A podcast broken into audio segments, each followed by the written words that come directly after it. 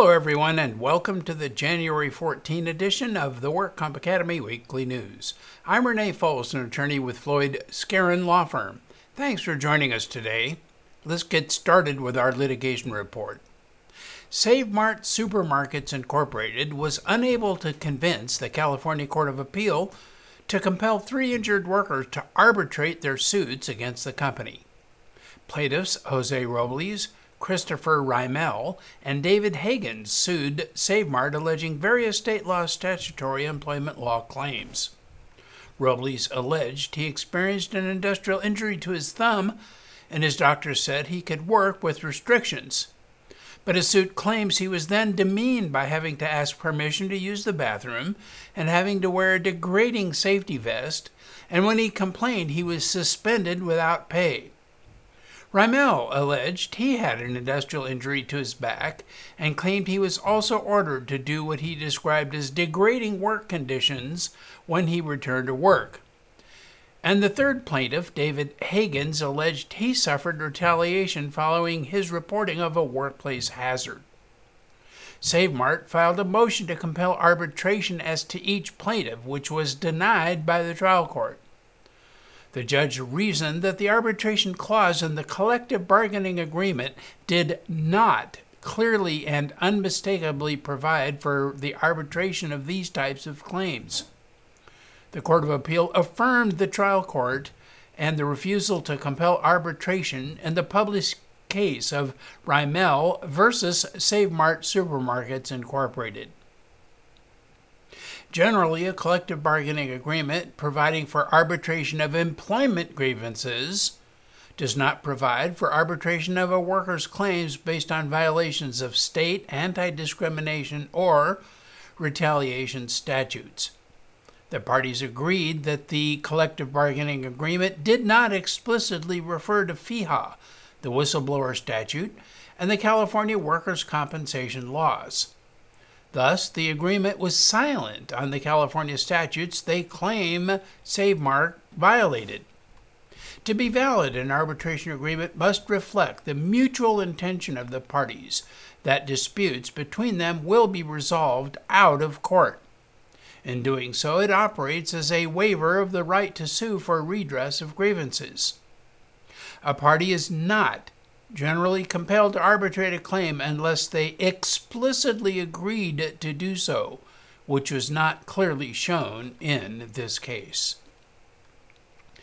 And now our crime report. A 44 year old San Mateo County Sheriff's Correctional Officer pleaded no contest to misdemeanor workers' compensation fraud and was sentenced to 10 days in county jail. Edmundo Roca reported an injury in October of 2016 that he said resulted from defensive tactics training the previous month. Roca was diagnosed with a left shoulder sprain and was provided workers' comp benefits. His doctor ordered him to be on modified duty, but the sheriff's office eventually had him stay out of work on total temporary disability.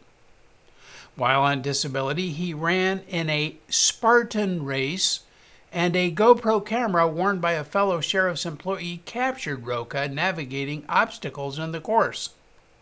When he went to see a specialist weeks later, he did not disclose that he was able to participate in this type of race. The sheriff's office eventually reported the case to the district attorney's office. Along with a 10 day jail sentence, he was sentenced to two years of probation and ordered to pay $5,000 in restitution. Roca will surrender to authorities in March to serve the 10 day jail sentence. Roca was on administrative leave from the sheriff's office, and a sheriff's spokesperson would not comment on Roca's current employment status or prospects. Three members of a San Ramon business family have been accused of engaging in money laundering, bribing employees, and insurance fraud, all while their companies were contracting with the U.S. Armed Forces. Wife and husband, 55 year old Celino Singh and 57 year old Manjinder Paul M.P. Singh, along with their 20 year old son Kabir Singh, were charged with conspiracy $1.5 million in money laundering, and several counts of workers' comp and insurance fraud. The charges are tied to two San Ramon businesses owned by the family, Barra Infoware and Federal Solutions Group.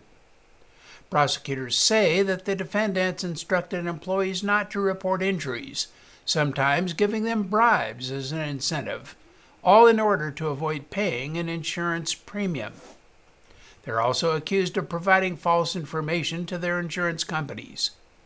The Contra Costa District Attorney's Office filed 14 felony charges, including enhancements alleging aggravated white collar crime.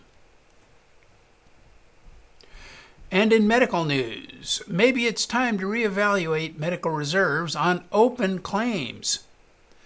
That's because early this month, Johnson & Johnson raised prices on around two dozen of its top-selling prescription drugs and it joined many other companies that raised prices on hundreds of prescription medicines earlier this January. Most of the J&J increases were between 6 and 7%. The increases came on the same day that Democratic members of Congress introduced proposed legislation aimed at lowering the cost of prescription drugs for American consumers. Drug makers as a whole kicked off 2019 with price increases on more than 250 prescription medicines by January 2nd. That total has almost doubled now, with pharmaceutical companies hiking prices on nearly 490 drugs by January 10. With pressure from lawmakers and the administration of President Donald Trump intensifying, the pace of drug increase price increases has been slower than last year when drug makers raised prices on around 650 drugs over the first 10 days of 2018. The United States, which leaves drug pricing to market competition, has higher prices than in other countries where governments directly or indirectly control costs. That makes it by far the world's most lucrative market for manufacturers. The U.S. Department of Health and Human Services has proposed policy changes aimed at lowering drug prices and passing on more of the discounts negotiated by health insurers to patients. Those measures are not expected to provide relief to consumers in the short term, however, and fall short of giving government health agencies direct authority to negotiate or regulate drug prices. Since 2013, the annual Workers' Compensation Benchmarking Study has taken a broad look at the drivers of workers' comp claims outcomes. The 2018 edition features a notable shift in focus, taking a deep dive into the most critical claims outcome drivers identified in past years medical performance management. Using think tank sessions and focus group research, researchers distilled the input of diverse group of industry executives to compile their ideas on the most promising and realistic medical management strategies. The report suggests that organizations must align their goals around quality and outcomes in order to move what has proved to be a tough to budge needle.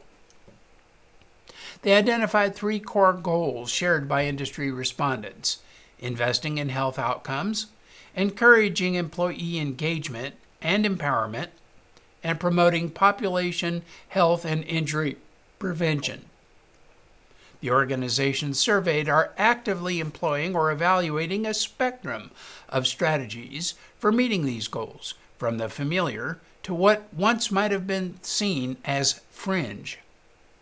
Executives surveyed ranked the use of nurse case management as the number one most critical medical management program for impacting claims outcomes, followed by return to work services and nurse triage. Study after study backs up this ranking.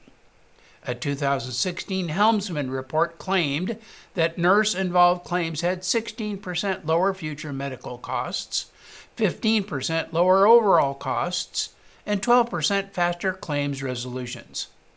A similar Helmsman study done for a single employer showed nurse involved claims having 57% fewer disability days. Executives surveyed also report they are leveraging technology to improve communication with both providers and workers. One large employer surveyed is using FaceTime to meet with injured workers and providers and to speed recovery by approving treatment decisions on the spot. The availability of things such as app based physical therapy and health coaching allows more flexibility for both employers and employees, putting the necessary tools for a positive outcome literally in the hands of the injured worker. Drug marketing costs increased to $20.3 billion. This comes from a new study published in the Journal of the American Medical Association Network. It says that spending on healthcare advertising in the U.S. has almost doubled over the past two decades.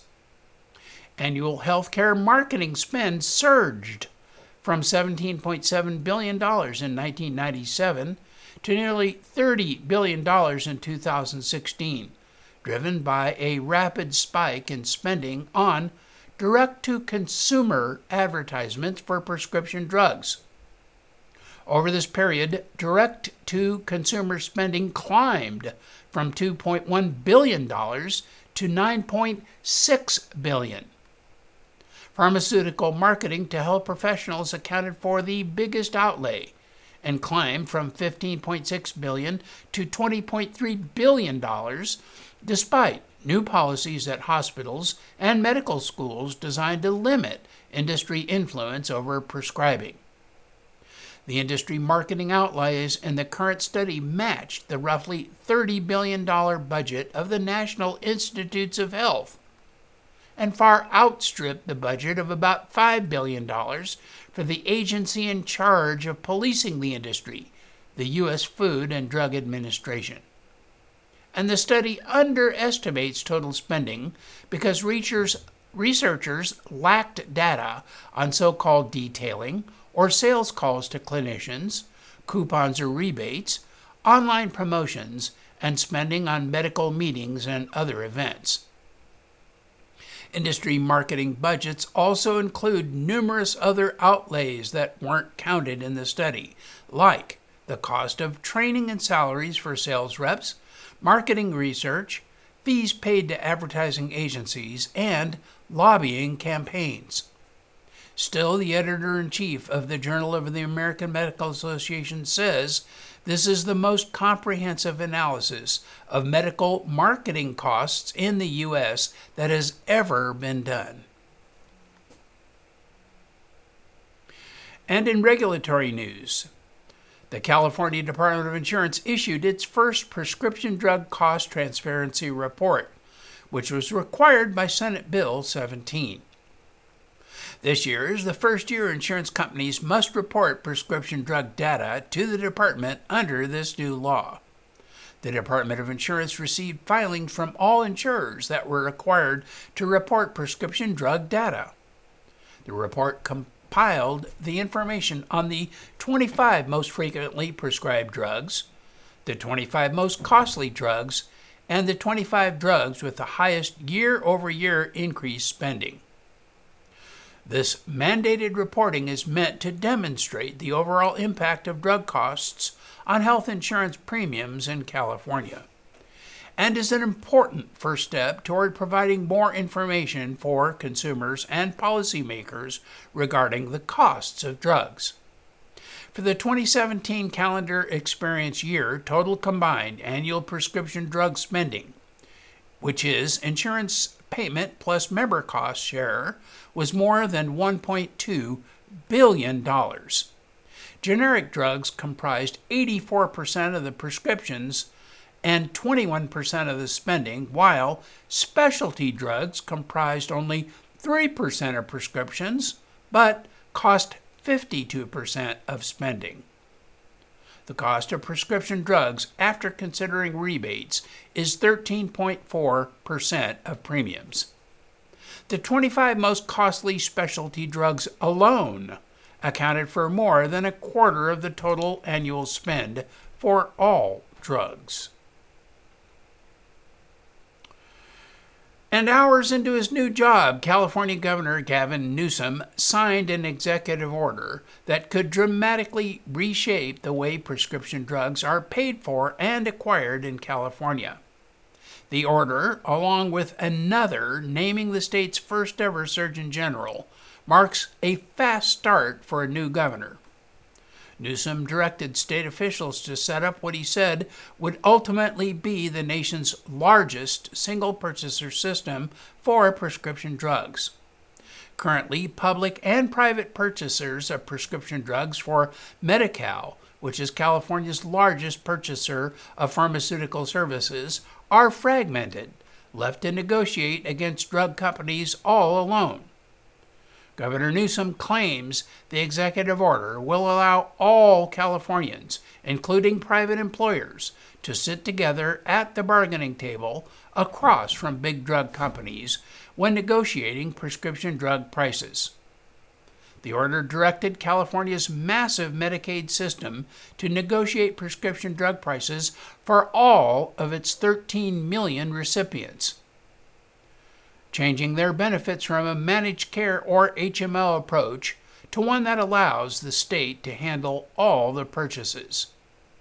The state would create a list of drugs to be purchased in bulk or targeted for price negotiations. Newsom has hired numerous healthcare advocates as aides and is expected to focus heavily on initiatives related to public health and healthcare as his administration moves forward. The budget proposal will also contain a plan to increase the federal subsidy for participation in Affordable Care Act policies to families of four, making as much as $150,000, and to reinstate the mandate requiring people to purchase health care. And the WCIRB published the California Terrorism Risk Assessment Report. The WCIRB has released the Workers' Compensation Risk Assessment Study, which was developed in partnership with Risk Management Solutions, Inc., a leading reporter of catastrophe modeling analytics. The task was to determine the proportion of workers' compensation loss payable that is covered by insurers, the U.S. government, and retained by policyholders under the U.S. Terrorism Risk Insurance Program Reauthorization Act for 2019. The act is also known as TRIPRA. The study is based on data provided by the WCIRB and compiled using RMS terrorism exposure assessment models. Terrorism risk is very concentrated in nature and often varies significantly over small geographical areas.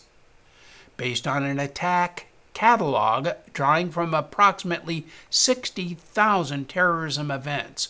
RMS analysis suggests that there is a 9.5% probability of triggering the TRIPRA program.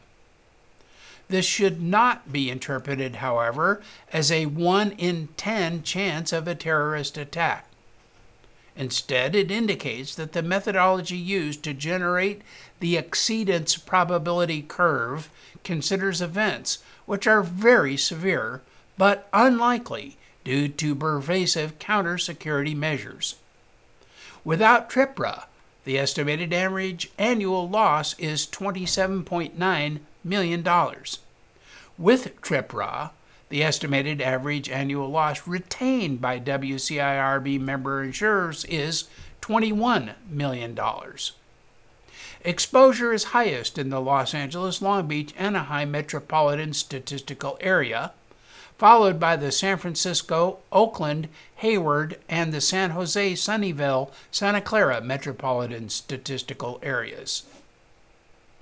Together, these three metropolitan areas make up about 63% of WCIRB's exposure. Terrorism is an urban risk, predominantly in areas where there are large concentrations of people and business activity.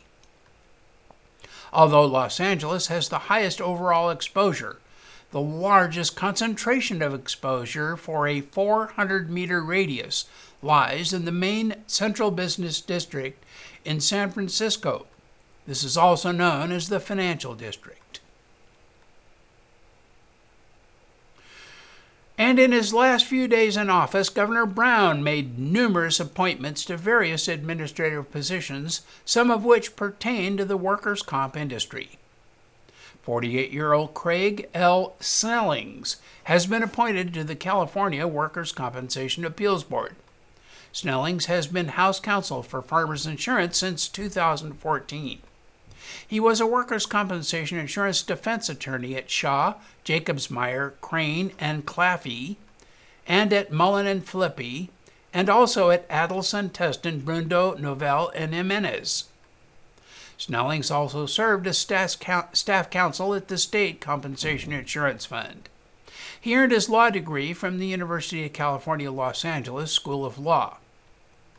Also, Christine Baker has been appointed to the Fraud Assessment Commission. She was the director of the Department of Industrial Relations from 2012 to 2018 and was also chief deputy director of that department from 2011 to 2012. Also, Sean McNally, Christine Bouma, Doug Bloch, have been reappointed to the Commission on Health and Safety and Workers' Compensation. And that is all of our news and events for this week. Please check our website daily for news updates, past editions of our news, and much, much more. And remember, you can subscribe to our weekly news podcasts and special reports using your iPhone, iPad, or Android device by searching for the WorkComp Academy with your podcast software. And we also publish a daily flash briefing on the Amazon Alexa Echo platform. Search for Workers' Compensation News on the Amazon website. Again, I'm Renee Foles with Floyd Skeren Manukian Langevin. Thanks for joining us today. Please drop by again next week for more news.